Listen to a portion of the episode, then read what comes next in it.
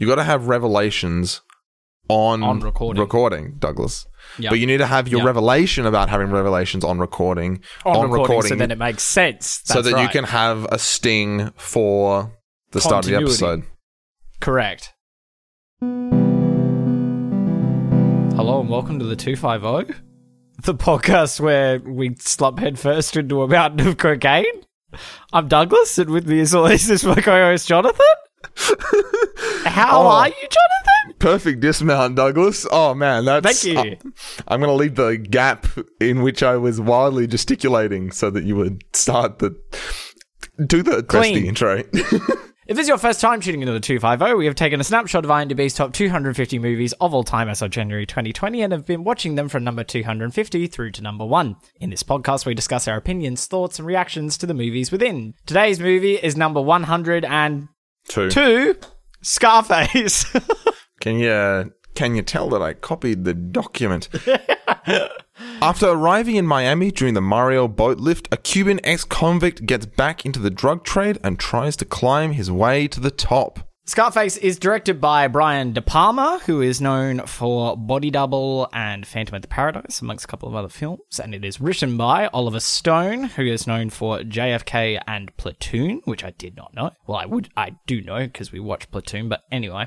Uh, Howard Hawks, who is known for Rio Bravo and The Big Sleep, and Ben Hecht, uh, who wrote uh, the book that the film is loosely based on. Neither Jonathan nor I have watched this film before, and Jonathan, I have a sneaking suspicion I don't know what your reaction to this film is. It's not the reaction you think.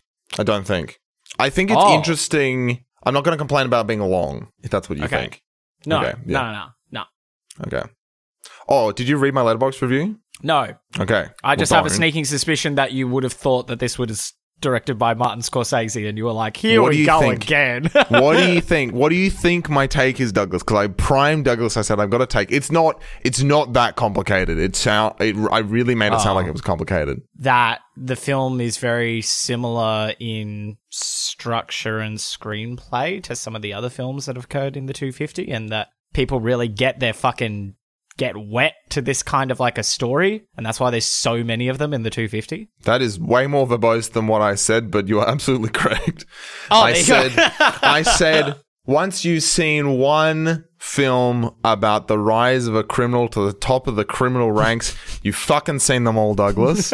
and damn, was I right. Holy fuck. uh yeah I'm interested in why this film ranks so high. And I think the reason is I mean, if you watch this in the cinemas, I could see you being fucking psyched about it. And I think it came out fairly early as far as this flavor of, let's be frank, Scorsese films. yeah yeah I feel like it was like fairly early Well- compared to some of them. Okay, so here's the thing. Uh, Sidney Lumet was originally uh, set to direct the film. Um, who we like, he's head honcho as far as the 250 goes. He's the guy who did um, uh, what's what's the thing? Twelve Angry Men or whatever the hell it's called.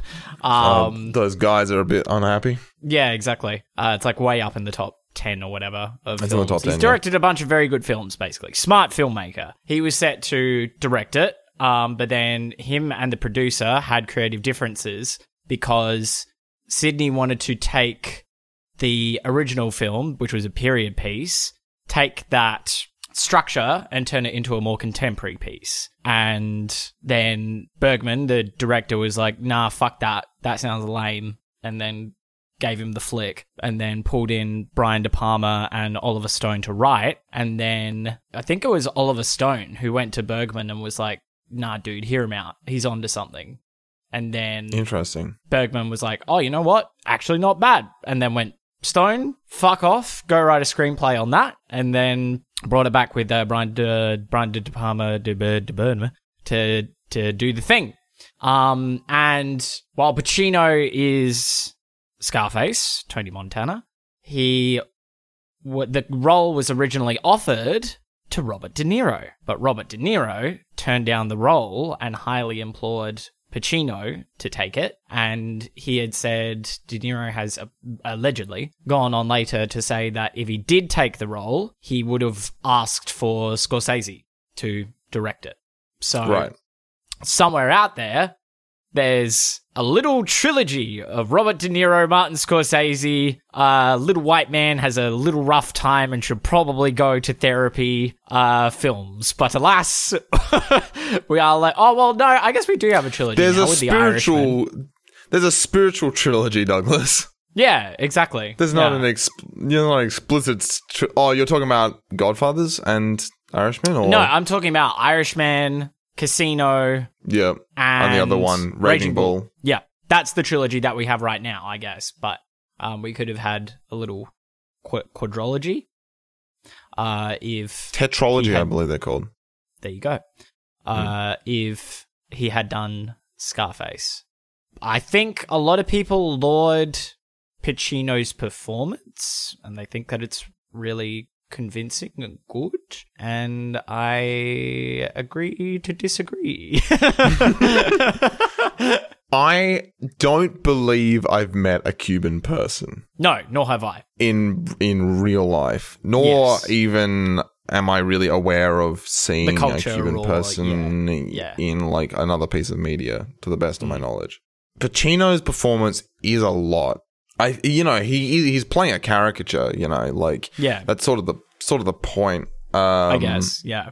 it's not sorry. It's not the point. I the character is supposed to be a lot, but he makes it a lot, a lot. You know, he Yeah. he's He really sends it. he really goes crazy with that performance. And I I heard I watched this. I did a group party again, a watch party again, Nice. and one of the other people watching it said that I believe Gina's Gina right Mhm. performance is considered to be quite a good Representation. accent and you know physical representation. That's very and all that interesting kind of thing. because I think uh, Al Pacino and Mary Elizabeth Mastrantonio is they are both Italian American, and Steven Bauer is one of the only actors in the film to be of authentically Cuban descent.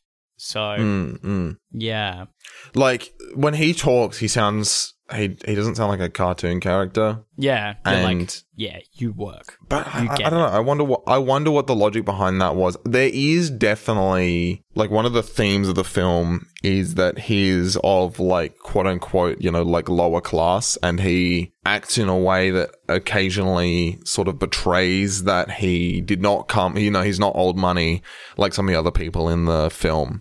He's you know just chuffing cigars and just buying nice cars and stuff to sort of just impress people. And there's that the American dream. classic He's Yeah. he's come on the boat lift and he's come with big starry eyed ideas about what the American dream is. And it's yeah, he does everything in chase of that American dream. Which I think from the perspective of an immigrant, I think that's a very interesting way to throw it as well, as far as the way that um Oliver Stone has written the screenplay. I think that that's a really interesting way to approach a character like this. But yeah, just something about Pacino's performance is just a little bit too much for me, which is odd because usually I adore Pacino. In everything else I've seen Pacino in, immaculate. Love the man. Mm. I'm wondering whether it is because of the Cuban effect that he tries to put on here that just kind of, for lack of a better phrase, gives me the ick. Um, yeah, I don't know. I, I, I, I'm not in a. This happens a lot. Uh, I'm not in a good position to sort of say conclusively. Yeah, but true. it, and to my uninitiated senses, it felt like a lot, like too much, even perhaps.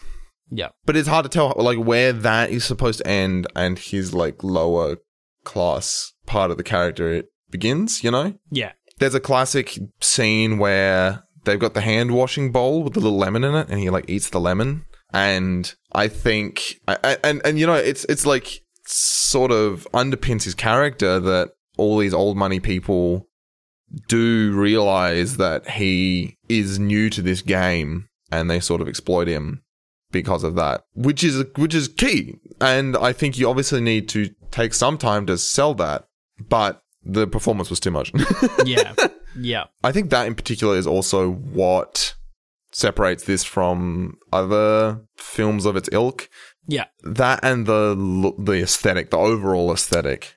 That's Um, exactly where I was about to head, baby. The production design of this bad boy is what redeems it in my mind. Um, Mm. that like sun drenched 80s, just greasy, filthy, sweaty, neon stricken, synth, new wavy kind of vibe that uh, obviously Giorgio Moroder, love my man, my main G, um, and John A. Alonso both contribute to the film. It's no wonder that both this film and Chinatown have such a similar vibe. Is he really your main G, Douglas? Who? Giorgio Moroder. Is he really? Capital G. My G. Capital G for capital G for G. My name is Giovanni Giorgio, but everybody calls me Giorgio. Bum bum bum. uh, What is that from? it's the one Daft Punk song where it's like it's got like a whole Oh, monologue thing of Giorgio Moroder talking about how he like slept in cars and stuff to like go to discotheques um and listen to and play his music and stuff. He's a cool guy, Giorgio Moroder. He's just he just seems like a very swell, passionate dude. That being said, haven't done too much research into him. Sure hope he hasn't done anything uh uh horrific. questionable. Yeah. Done one of those actor things that those actors seem so keen on doing. That's true. But you don't hear it too much in act- composers. You don't hear composers no. running around and doing silly shit, usually. I don't know. Hans Zimmer might have done something. Anyway, Yeah. well, this is the thing is like like the ones that come to mind is like I think like Jeremy Soule's an asshole, but he's hmm. like he's not he's not like a bad person. He's just not fun to work with. it's just, yeah. and there w- yeah. and there was this whole situation with what's his name?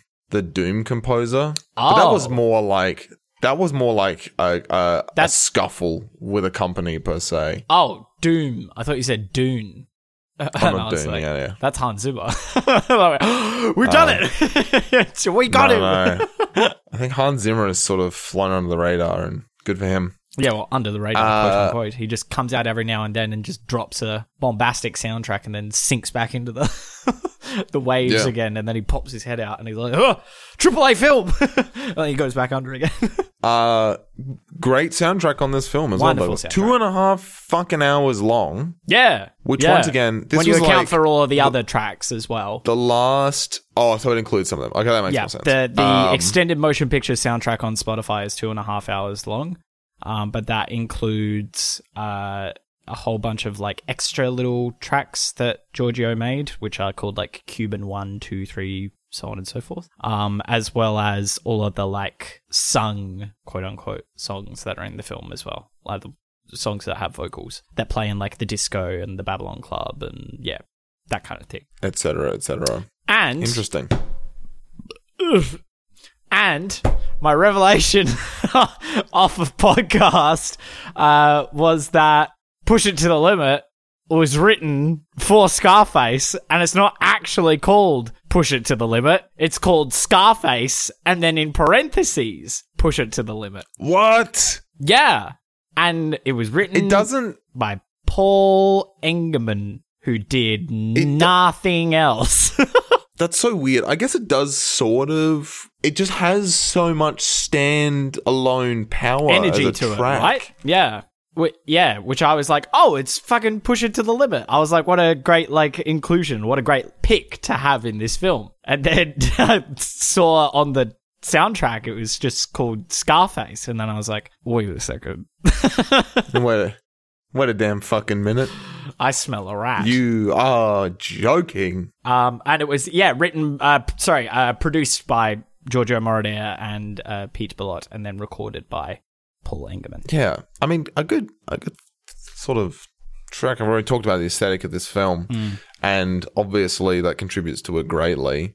Uh, and just these like, I, I, I, well, actually, yeah, this film, you know, the film came out in '83. Yep. The sort of influx of ex-convicts from Cuba happened in 1980. Yep. So this was definitely like on the pulse. Yeah.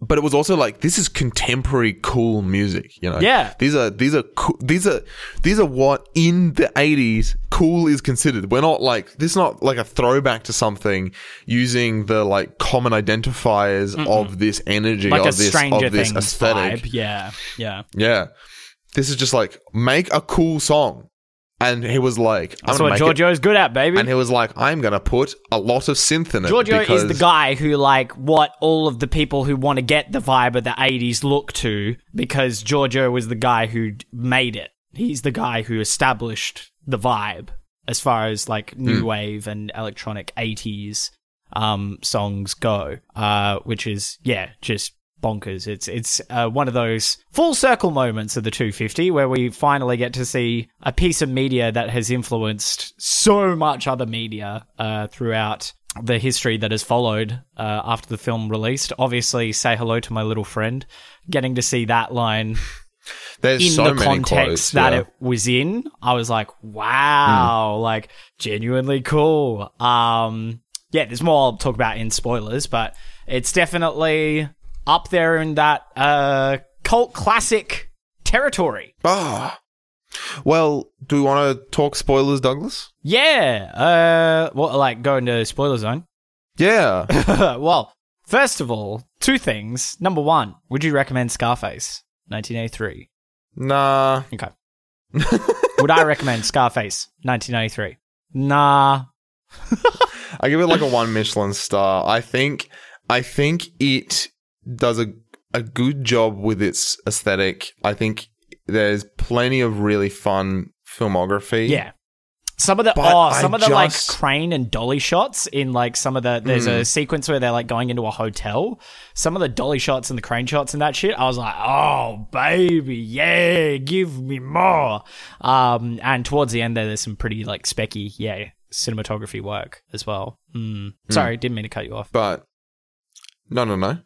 Uh, but the problem is, I'm not even sure I ended up alluding to this, but this film is so deathly predictable. Yeah, Like, and I don't even think that's because, you know, elements of this film became, you know, core elements of crime films off into the 80s and 90s. Like, I think it is just predictable. Like, the film lays out very clearly this is the character and the situation they're put into. This is like, this character has like a bulletproof moral code, or like, not even that, like, just like, they're like a Turing machine. Yeah. You just put you, it's like you give them a particular set of inputs and they will react in a predictable way. And that means that you know exactly how it's going to pan out. Yep. And I was just like, hmm. we'll talk about it more in spoilers, Douglas.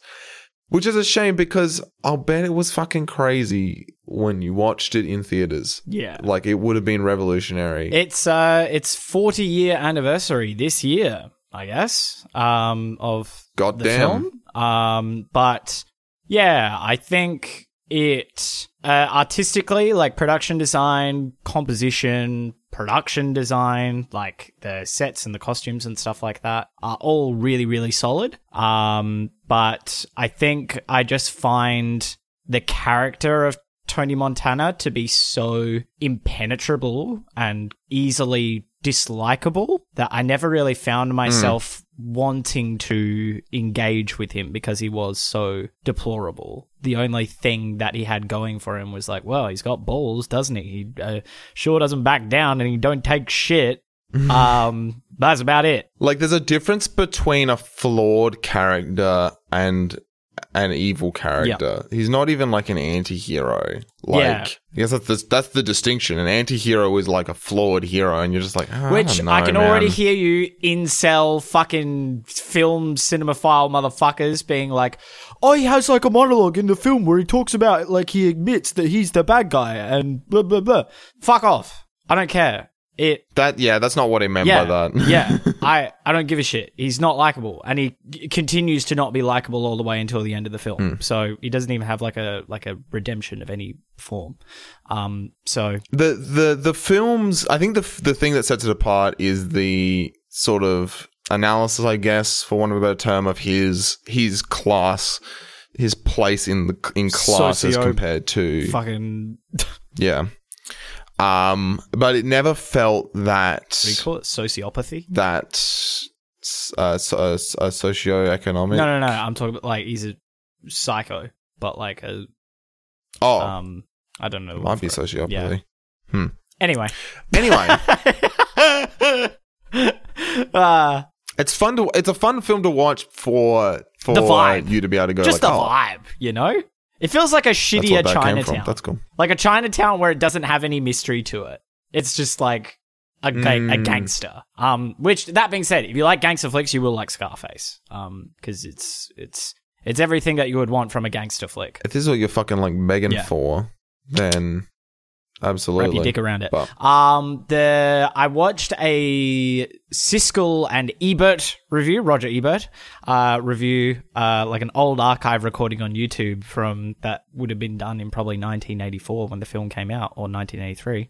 Um, and uh, Ebert adored it. He fucking he was like four stars out of five, like loved it. But then Siskel shared a lot of the same opinions that I share, where it was just like I just don't like him all that much, and he's I never could really get on board with him. Um, so it sounds like you're very much going to be one way or the t'other. Um, and you're probably not going to know until you watch the film. So, whatever. I uh, this isn't like don't race out of your seats to go watch Scarface. I guess if you're just one of our more uh, common movie viewers, but Casual. uh, if you're really hunting for that Al Pacino gangster vibe, uh, they also compared his performance to his performance in The Godfather a lot, and they said that his performance in The Godfather was better. Which you know, The Godfather Part One and Part Two being in the top four films of all time, uh, you would think probably stand true, but we won't find out for another couple of years. So eventually we'll get to that point. uh, but for now, yeah, whatever, do what you want. Let's uh, get into the spoiler up. zone. Content warning. Let's get into the content warning zone. Uh, this has got Yeah. everything. It's got it all, baby. Is it like a Texas Chainsaw Massacre reference? Um, I'll let you fill in the blanks on what that is. it's just like super violence, like ultra violence. Some of it's like it's quite early into the film. There's quite a Sets unappealing piece of piece of gory violence, and just like misogyny. I don't think there's there's yeah there's general misogyny. I don't think there's like misogynistic violence, which is nice. It's nice when that doesn't happen, but there's plenty of mm. misogyny. Not a Bechdel test winner. Yeah. This one, I saw one as of the, always. one of the Letterboxd reviews was Happy International Women's Day. But also, like the way that women are treated in this film is quite similar to films like Yeah, Casino yeah, and yeah. Raging Bull and these the way these Um, films are and written, even just, I like- never, I still haven't seen any female representation where I'm like, yeah, that's good. it's the the kind of thing where the film the film al- always presents the, the women in like a fairly good light because the whole point is generally like this is another reason why these dudes are so Yeah. fucked up but it it it it's still not like a positive representation you know it is still like not fun and like you definitely see more women in deeply plunging dresses or bikinis than you see women in like regular clothing in this film. So it's a lot. It's a lot. It's um it's a lot. Yeah. uh, now let's go to the spoiler zone. And where and what you love I get really burpy whenever You we record the 250. I don't know why. Nothing. Everything makes me. you know what really makes me really gassy, what? Oh. burpy? Spoilers. Film spoilers. anyway, uh, anything past this point, can may or will spoil Ooh. spoil the film. You you really. It's annoying the character motivations in this. It is annoying because Tony once again acts in a predictable way, and that means that when he acts in a way that might be considered uh, irrational, it's rational given the very set in stone. Circumstances he's been given. Yeah, just the way, just the his Yeah. personality is Mum, rock mum solid hates him because he You went just- to jail and then is just basically like disowned him. Dad is non-existent, so he feels like he has to be the father figure for the whole family and be the father figure for his little sister, which I still feel very uncomfortable about the weird sexual tension that's implied between those two characters. Like I'm still not entirely sure whether you're supposed to feel weird about it or whether they're it's like so I don't know. Uh that extreme ick. Yeah, I don't think I don't think that is what it's supposed to be. I think obviously it's like he, he cares a lot for her and he like wants to over- look out for her. Uh, don't even call it that. You know, he he. I mean, the, it is. It, it does come down to like people generally generally don't do things maliciously unless you know presented with a malicious action Yeah. from someone else right? Like people like the the re- he he feels protective of Gina. It doesn't matter or or rather what is important is that the way that he feels he has to be protective is completely completely ridiculous. And he's like you can't be involved with any man ever because Because I want to be your dad, I guess. Because- I don't know. yeah because i feel yu- i feel yucky Yeah. about that right which is just like come on Fuck your And, happiness. Like, sh- yeah. what you get at the end is that she's just like you just fucking murdered my husband like that happened you know at that point in the film that happened like half hmm. an hour ago you know she is understandably in a deep deep amount of emotional distress and doesn't see an alternative and that's why she's just like just fuck it just Or- fucking kill me you piece of shit. She doesn't. She can't find any actual rational reason for him to keep on doing this. So she's like, "What is it? Like, why do you keep Hmm. on denying my happiness and denying me a life?" Basically, not that Hmm. she needs to find a man to have a life. That's a weird way to. Uh, I hope that it's not taken in that way. Um, Well, the yeah, the the thing is, is that like the relationship between Manny and Gina is like one of the very few Wholesome, legitimate, yeah. healthy relationships. Sorry, I think it's the only one in the film. You know, everything else, like even you, you understand why Mama Montana, who I don't think also, is I mean, named. to some degree, to some degree, it makes sense that she's not named because there's no one in the film that sort of would so, call yeah. her by name, but also like yeah, anyway, like her her relationship is not good, but it's obvious, you know, it, you understand why. And she's just like, I don't want any part, you know, I don't, I want to make my money, I want to make my own money. I don't want your fucking Yeah. like dirty money, you know, um, stuff like that. And, uh, but these two have like a legitimate good relationship. They have mutual trust and interest. They like each other. They like talking to each other. They find each other attractive. It's ridiculous. And it's not just like the, the whole thing. And uh, obviously, this blends back into Tony's whole deal about like being of a big quote unquote lower socioeconomic class and just like going like, I want as much stuff as possible because that is basically what the world has told me is success. And I want the Yeah. beautiful woman and I want the spa in my bedroom and blow through four cigars in a night type type lifestyle. It's it's like simultaneously that and also his experience of reaching the top and Yeah. going like this sucks. Realizing like, that yeah. it sucks and that he's yeah, no shit. uh, what is it that um, Michelle Pfeiffer's um, uh, character says she's yeah Michelle, Pfeiffer. Pfeiffer. Uh, she says That was my Broden Kelly reference. my Brody Kelly So- impression. um, something about like using excess or like something about the produce and how like you should be selling it and not doing it. And she says that when Frank. Oh around. yeah, uh, getting high yeah, on your supply. own supply. That's it. Frank Frank says it about her. Yeah, yeah, yeah, yeah. And then he ends up, you know, just doing all of his fucking cocaine that he gets. And Yeah. obviously the film is supposed to be set in Miami and everything, but Miami apparently uh, the Miami Tourism Board turned down Brian De Palma. Were like, no, you can't film here because it's got gangsters and drugs and stuff, and we want people to actually come to Miami and not think that you could get shot here, where you probably could in the 1980s, and you probably still can. um, so they, I think they shot it in LA instead. But Okay. I had a point where I was going with this and I can't remember what it was. So now I'm just going to keep on talking and trail out like I'm actually making a good opinion. What do you think of that? you're talking about you're talking about getting high on your own supply. I was talking about the the rise and fall, like reaching the top and having nowhere to go, and also probably- the class stuff with to do with Tony. cocaine, but I feel like I'm on cocaine now. I can't remember what I was talking about. Oh, um, two things, two actors that I noticed, and I was like, "Wow, you're in this." F. Murray Abraham, Yes, no, I saw this. Fuck me. I, I don't feel bad for not boy. recognizing him because when he's not when he doesn't have a beard and he's not wearing those fucking like Coke bottle glasses. yeah, blends Completely in. different He looking is, dude. like camouflaged into this film. Yeah, did we? We've done Grand Budapest Hotel, right?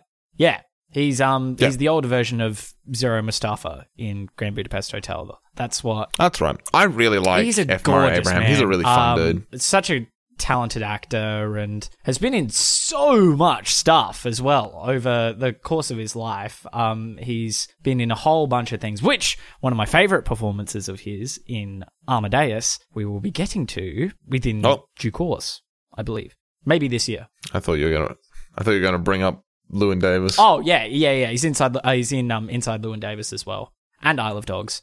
Um, Oh, he was.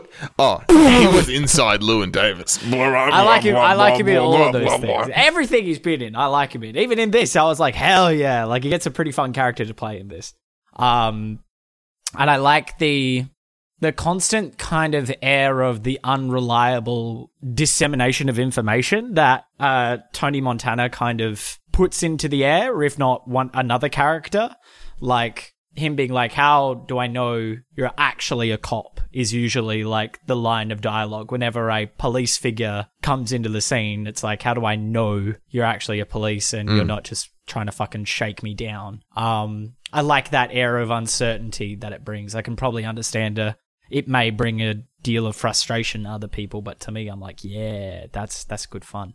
Um, the other person I noticed is didn't write down the name of the actor, but I'm going to see if I can find him. Um, he plays Hector Salamanca in Breaking Bad, um, which again bewildering that I actually recognized him based off of like facial appearance alone because he's also a fresh faced little baby boy in this film. Fresh faced baby boy. He's probably in his like 50s or 40s or something when this film was made. Um, but yeah, seeing him was also like, whoa, you were in this as well? It's so cool. Um, to see like really kind of actors that I respect What's the guy's name? the the character actor's he name? plays in Breaking Bad is Hector Salamanca, and he is played by Mark Margolis. Mark Margolis. That's I haven't seen Breaking Bad, so. Yeah. Oh, I know this dude. I know. He, is this the guy in the wheelchair? yeah, in Breaking Bad. Yeah, yeah, yeah. And he's got the little bell, and he go ding. Right. Mark Margolis, and he plays Shadow. Yeah. He's the guy in the in the car where he's about to hit the the bomb that blows up the car with the mum and the kids and the dude. Um, yes. and he's also in Black Swan. Yes, Um, he's yes, a yes. character in Black Swan, uh, which we will eventually Oh. get to. Fingers crossed. Um, oh, you would have seen him in Pi. That would have been what you would have seen him in. He's uh, Sol Robeson in Pi. There you go. Jesus. There's like Yeah, four characters in that movie. okay, wait. I gotta remind myself what it Yeah, looks pull like. up a pull up a screenshot. Mark. Mark Margolis.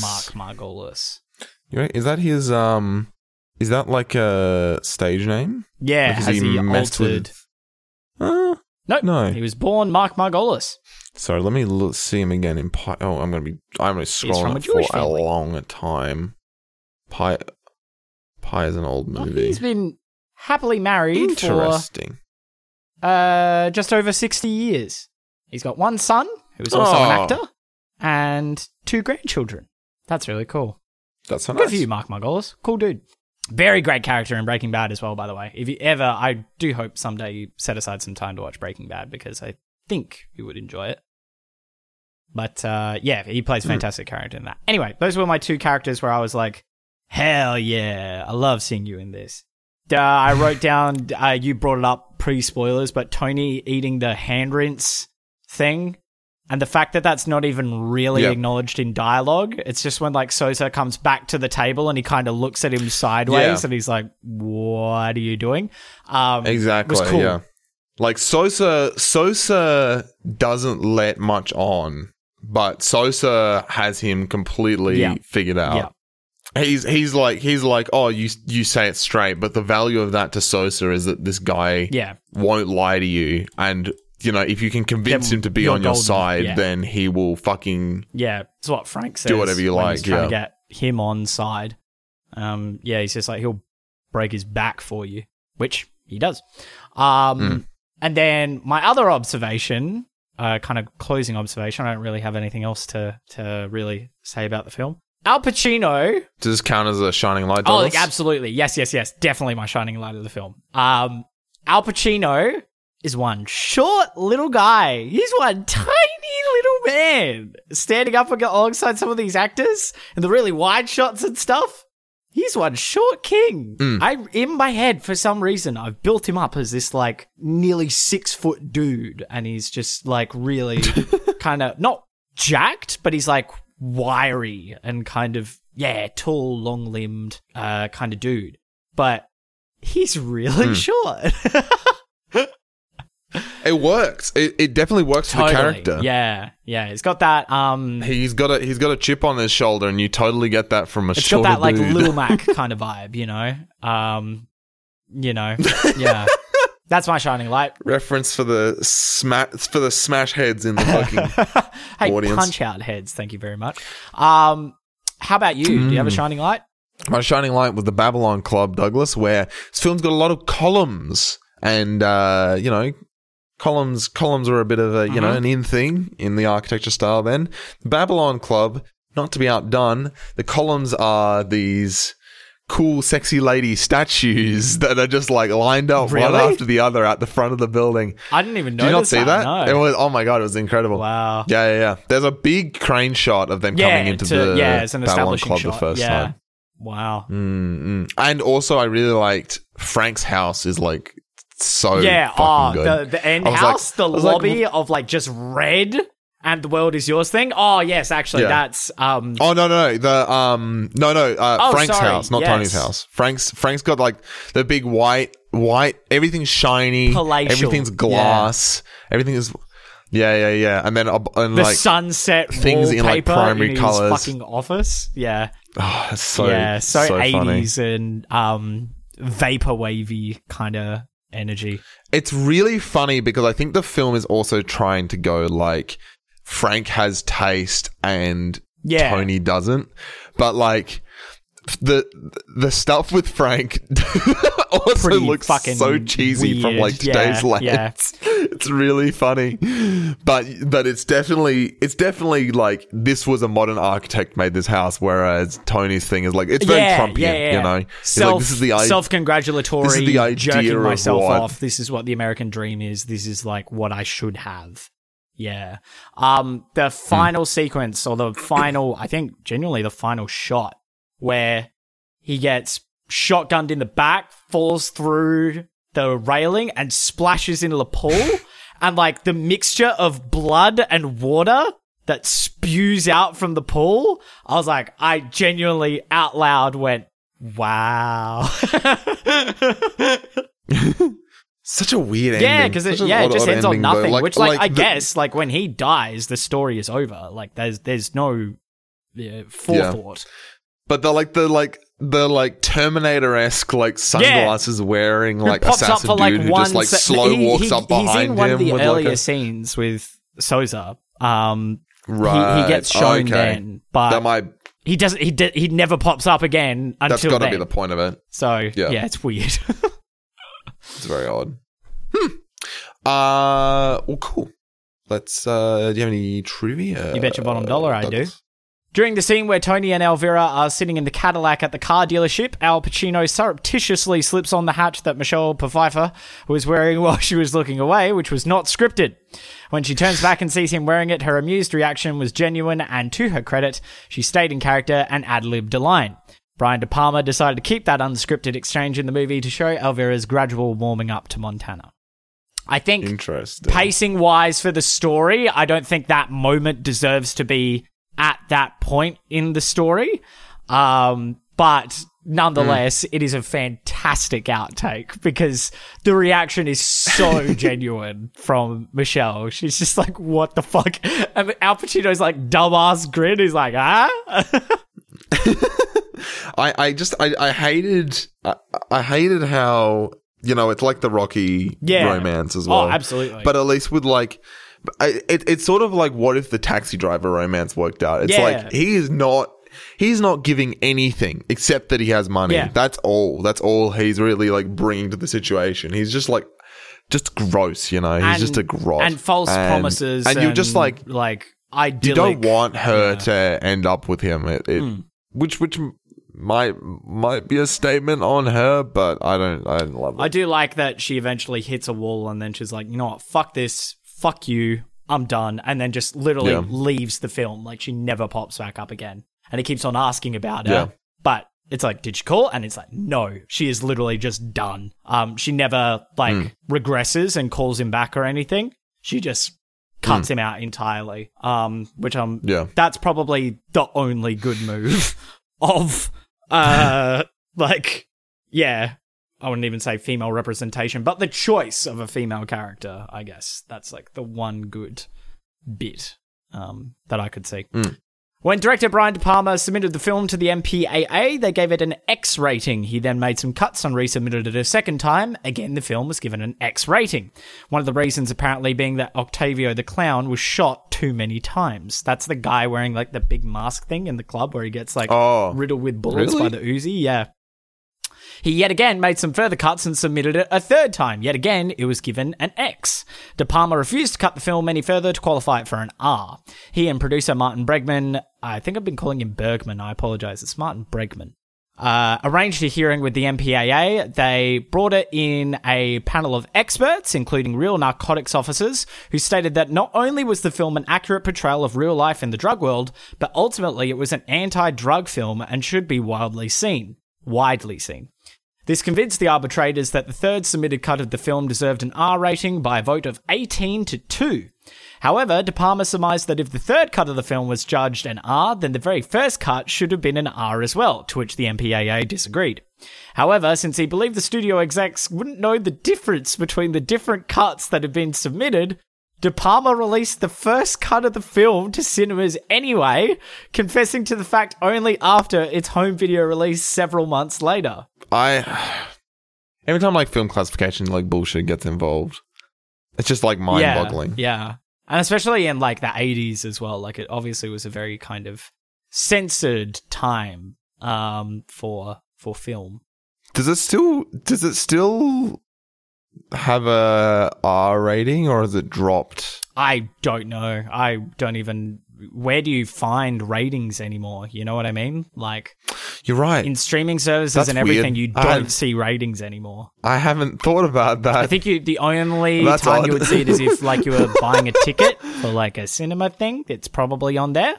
But yeah, when you're on a streaming service or something, uh, it might be in very fine detail, like italicized at the bottom of a description or something. But otherwise, you don't really see it all that much anymore. Um, but yeah, I know I can verify this because when I watched the Siskel and Ebert review, one of the facts that they brought up was that although this is a R-rated film, they were like, "This is a very gory R-rated film."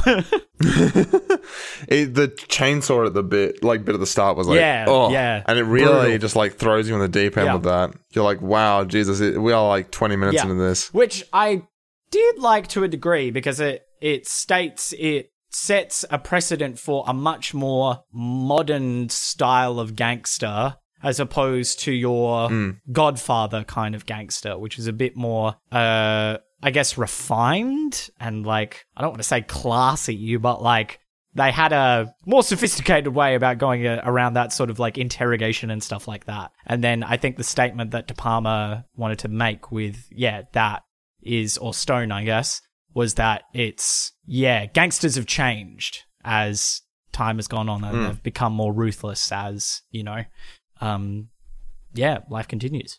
I wonder if it is like a weird idealized version, you know, like fantastical version, like the the uh Peaky Blinders Yeah. type Yeah. thing. They're like the gentleman gangster thing. I don't Mm. know. I think that's like a narrative. Oh, totally. Yeah.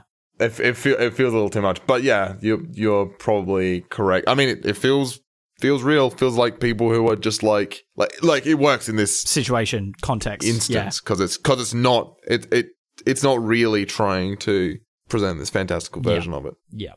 When Scarface 1983 was re released in cinemas in 2003, the studio wanted Brian De Palma to change the soundtrack so that rap songs inspired by the film could be used, and De Palma refused, thank God. Yeah, what an awful idea. Mm, I'm glad they didn't do What that. producer like sat down, listened to Giorgio Moroder's score, and then went, "You know what sucks about this film? The score." Yeah, not enough rap yeah, music. Yeah, so weird. I saw somewhere. I don't think it probably is on the IMDb trivia page, but I can't be bothered finding it. Um, a video game was released based on the film. Mm. I think in 2007, and the I- yeah. bit is that what if Tony survived to the final shootout and then went on like a vengeance rampage to go and kill DeSouza? That's like the premise of the game. That's fun. I like That's that alternate, fun. like yeah, kind of ending. That's funny. thing. That's Yeah. cute. I'd be interested to see what the bits in between, like point A, him surviving, Yeah. to point B, him killing Souza. What the journey in between those two points is. I'd be interested to see that. But yeah, otherwise pretty cute. Uh, I'm having a look, but but keep but keep jabbering. I, it's, there's one thing I'm good at. It's jabbering. Miriam Colón, who plays Tony's mother, was only four years older than Al Pacino. That's really funny. That was is really, really is funny. It- you ti that's not how age works. Despite the title, Tony Montana is called Scarface only once throughout the film, and in Spanish at that, which is, uh, forgive the pronunciation, cara cicatriz. Hmm, Okay. The Yeah, I mean, you you definitely like it's it's a very striking name, and you're definitely like, ooh, yeah, but you're kind of like, I think I know why Yeah, he's called that. Yeah, I think I get it.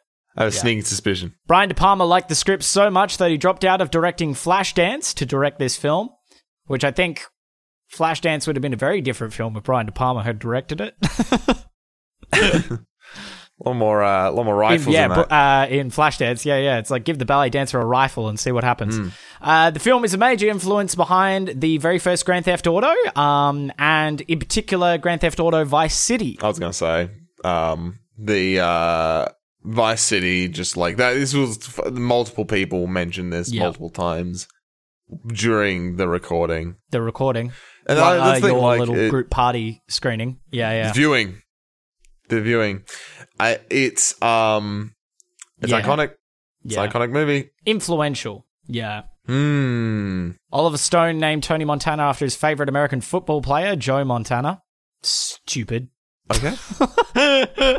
hmm. I like, like is Tony Mon- Tony Montana sort of sounds like a Italian name yeah, to me, right? Yeah, doesn't particularly sound Cuban, but Once again, I don't know any Yeah. Cuban people, but in our awfully biased and stereotypical Western view of Cuban people, it doesn't sound like a Cuban name. well, we are also on the other side of the planet, Yes. so Yeah. I can somewhat plead ignorance with that one. But yeah. The prop firearms were equipped with electronic synchronizing devices so that they would only fire when the camera shutter was open. The result was that the gun's muzzle flashes are much more visible and consistent than in most films. oh, oh, okay, Really nifty little bit of That's cool. I mean, that makes yeah. sense.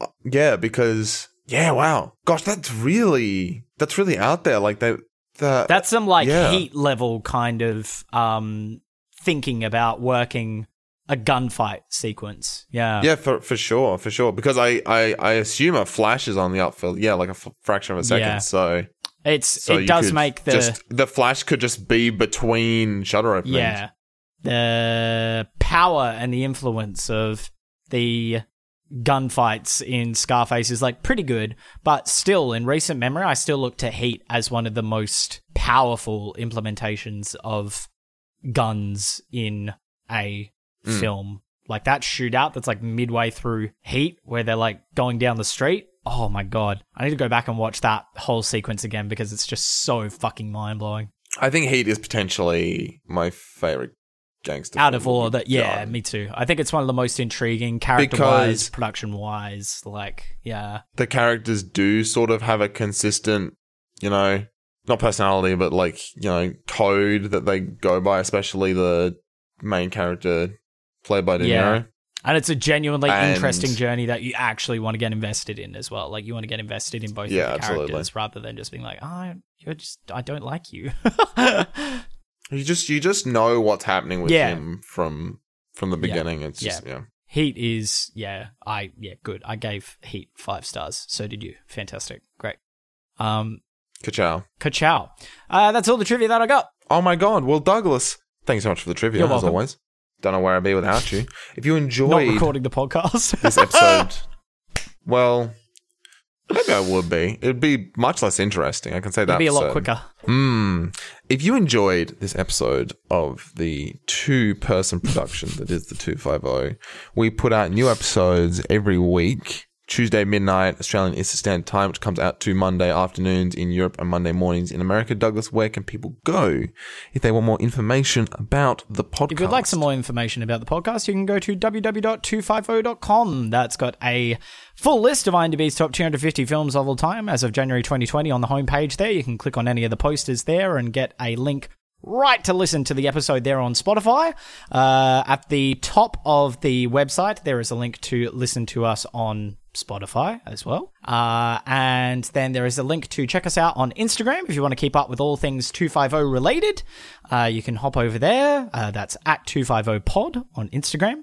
Um, feel free to jump into our DMs there if you want to share some opinions about uh, any of anything 250 related or suggest something for us to watch or whatever.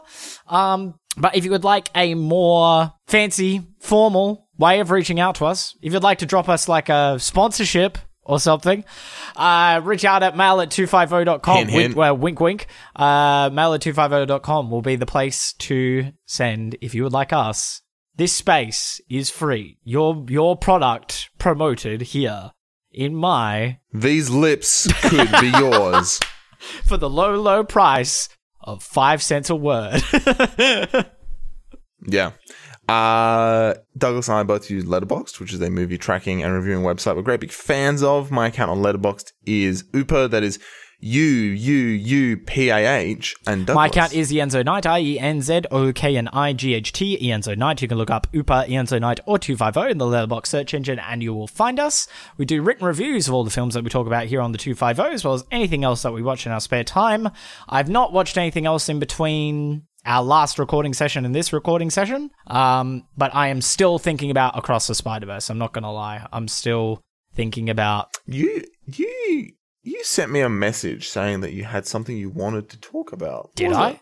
I would have sworn you said you had something. I I seem to remember it as well. I don't know what I was talking about, but Let's just. I'm gonna. s- I'm gonna skim all of yeah, our DMs. I'm looking through the of our shared DMs now as well, and I'm like, I don't, All right, all right. I'll I'm check not, I'm Instagram. not seeing anything. Yeah, it might have been Instagram. Um, uh, what else have I been doing? Uh, yo, uh, uh, Okay, wait. Oh, you were t- you had shit to say about Ezra Miller. Ezra fucking Miller. Fuck that guy. Uh, and fuck the double standard that Hollywood has at the moment and just like the general populace has where like, um, every motherfucker is grilling, um, who like unrightfully so. I haven't seen the film, but I still think unrightfully so. Um, Halle Bailey's performance as Ariel in Little Mermaid. I think her voice is fucking made for that role. Um, she's just beautiful from the parts of the soundtrack that I have listened to. And fuck you for thinking that a person of color can't play any given character, um, regardless of time or history or anything like that. Why do you think Hamilton did so well? Fuck you. Um, fuck the double standard. and, uh, yeah, I can't believe that Ezra Miller, Jonathan Majors, and I think there's another person that's also working in like the superhero movie Marvel DC racket who they are still, you know, actively on contract and working for on these films and are receiving no backlash. There's nothing in the in the media or anything, or I'm sure there is, but it's probably not very loud, being like, this is the shit that these men have done, and therefore we should like give them some form of repercussion rather than putting them on a superstar level and being like, wow, look at them go. Like, no, fuck that. That's stupid. And Ezra Miller just Absolutely. always seemed like a bit of a fucking weedy guy. Like he just always had that Mm. kind of energy about him. That's what I'm just like, ah, he's some, something there. Just nah, not for me. Um, yeah, that's all I had to say about Ezra Miller. Just fuck that guy. And I'm not gonna Well, watch The Flash. Talking about Little Mermaid, Douglas. yeah, I watched the li- 2023's The Little Mermaid. in, well, I was going to say in cinemas, but it is like the local cinema that doesn't really have the Yeah, best quality. okay. But. I did watch it. I did watch it on the big screen, largely because I do not have Netflix nor Disney Plus, and therefore cannot uh, check it out otherwise. directed by my Uh, main my main G, who directed Chicago, Into the Woods, and the fucking fourth Pirates of the Caribbean movie. Um, so yeah, how'd he do? Uh, it's it's pretty good. I haven't watched the original. Oh Um, yeah, that's so right. Making the comparison Huh. is a little hard. I was definitely like this. I I knew the story. I think I read. Oh god, I might have even like had like. Did you ever have one of those books as a kid? This is showing our Hmm. age so bad. You would get a Mm-hmm. picture book and a cassette. Yes, yeah, yep, yep, yep, yep, yep. and and you would and I think the I think it would the the the the story would be read out and it would also have like sound Yep. effects and stuff. I think I had a Little Mermaid one. I know the story quite well, Interesting. but but I had never watched it. So and I mean I knew the story was contrived. It's a it's a Yeah, Disney film, Yeah, and it it is more contrived. I just most, but fuck whatever. it. Why why couldn't the character that was based upon a drag queen be played by a drag queen? Like RuPaul is right there, as well as so many other amazing drag performers. RuPaul's probably a bad Like, pick. just why? Why why Melissa McCarthy? It's such Yeah, a misstep. It's 2023. It's so fucking obvious. It would have been and it would have been such a win. People would have gone fucking bonkers for it. well, this is the thing. Is But like Disney go, no. all the fucking miserable all the miserable shitty conservatives are already not going to watch Yeah, this film because they're so angry about a black Exactly. So why not go all it in though? that like, just squeeze a why not double down? in. yeah exactly And just be like, well, if fucking, if we're not going to please that particular demographic, then yeah, why don't we just double down and go fucking bonkers with it? How was um Can, that Sebastian? aside good i because i've seen clips from the new lion king film and i'm like oh my god that is the most miserable new thing i've ever Lion seen? And the thing that this film yeah, you don't like the live action Lion Oh, King film. Okay, new, right. new, yes, I was. go- I thought they were doing like original. another like Lion King film, but I was like, why? There's that like there's like that classic side by side of Simba watching his dad fall down and go like Yeah, yeah, yeah. and it's like very Yeah. like animated, and then the live action one, it's just a tiger Ah, like yeah, yeah, yeah. they picked two great characters. T- two of the three animal characters work stellar, basically. Like uh, Scuttle does really well just because you can they they you know they don't have hands but they sort of got hands and they can do the classic like the wings Yep. and hands bit and um and they can you know they can move around heaps and stuff and Sebastian is great as well because he's got his little eyes on stalk so he can be very expressive Flounder is so funny because he's like a dinner plate with a face he cannot emote he can barely bend or change his body in like Uh. any way.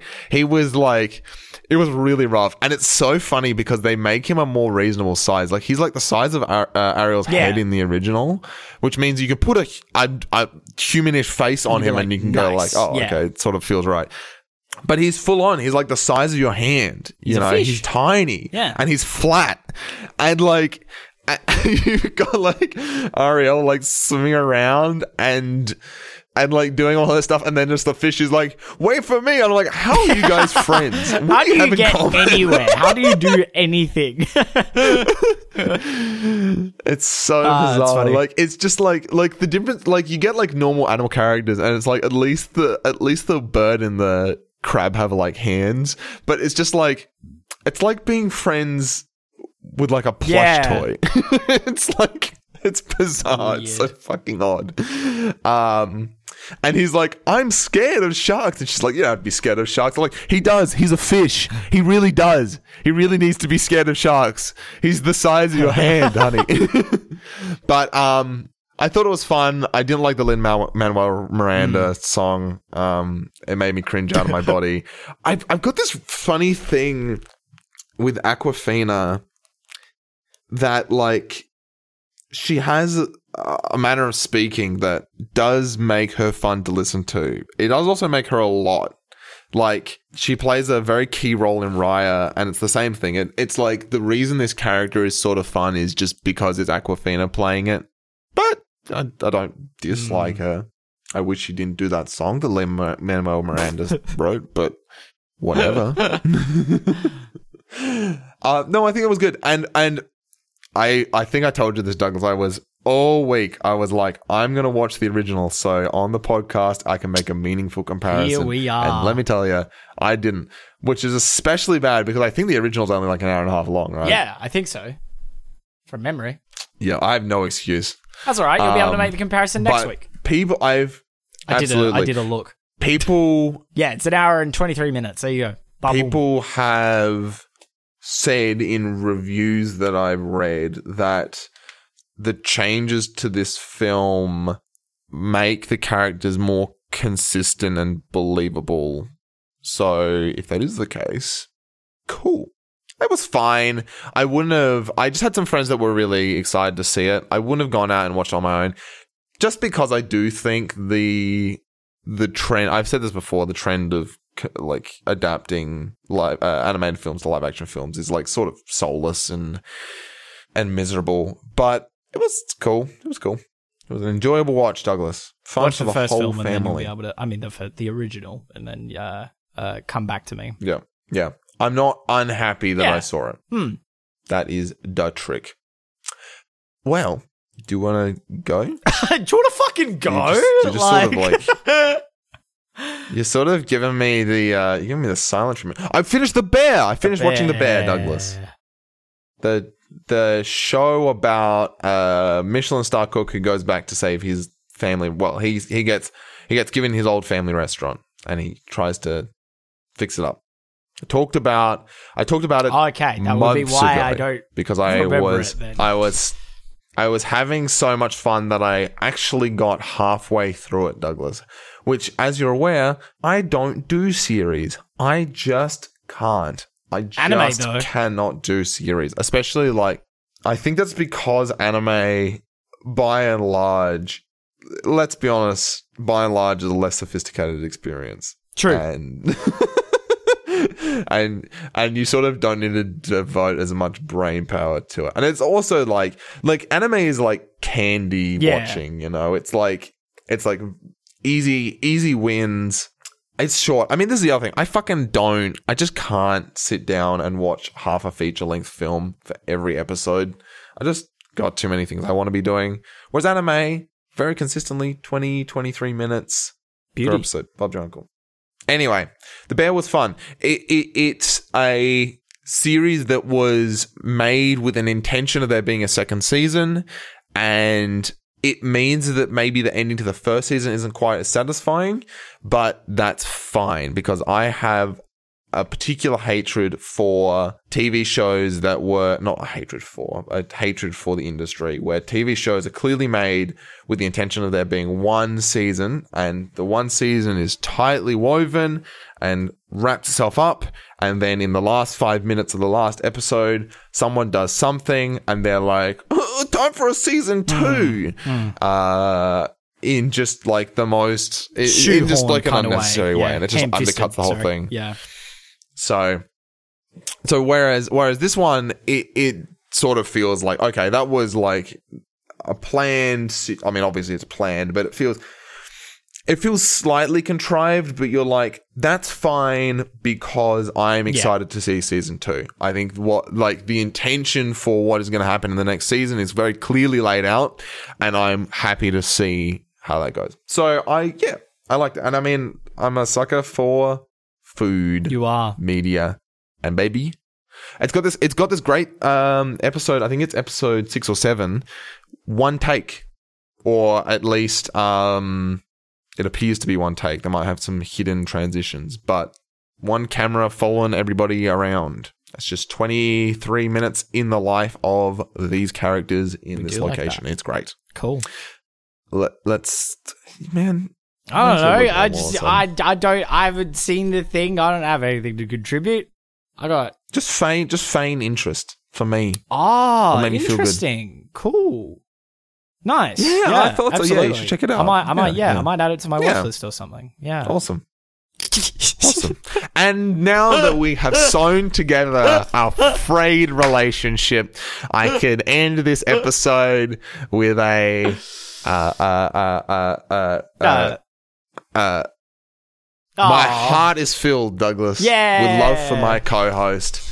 It's I'm glad that you care so much about me. And See you later. um, we'll see you later, guys. I love you, John. Bye. I love you too. really? yeah. yeah. Like contractually. no.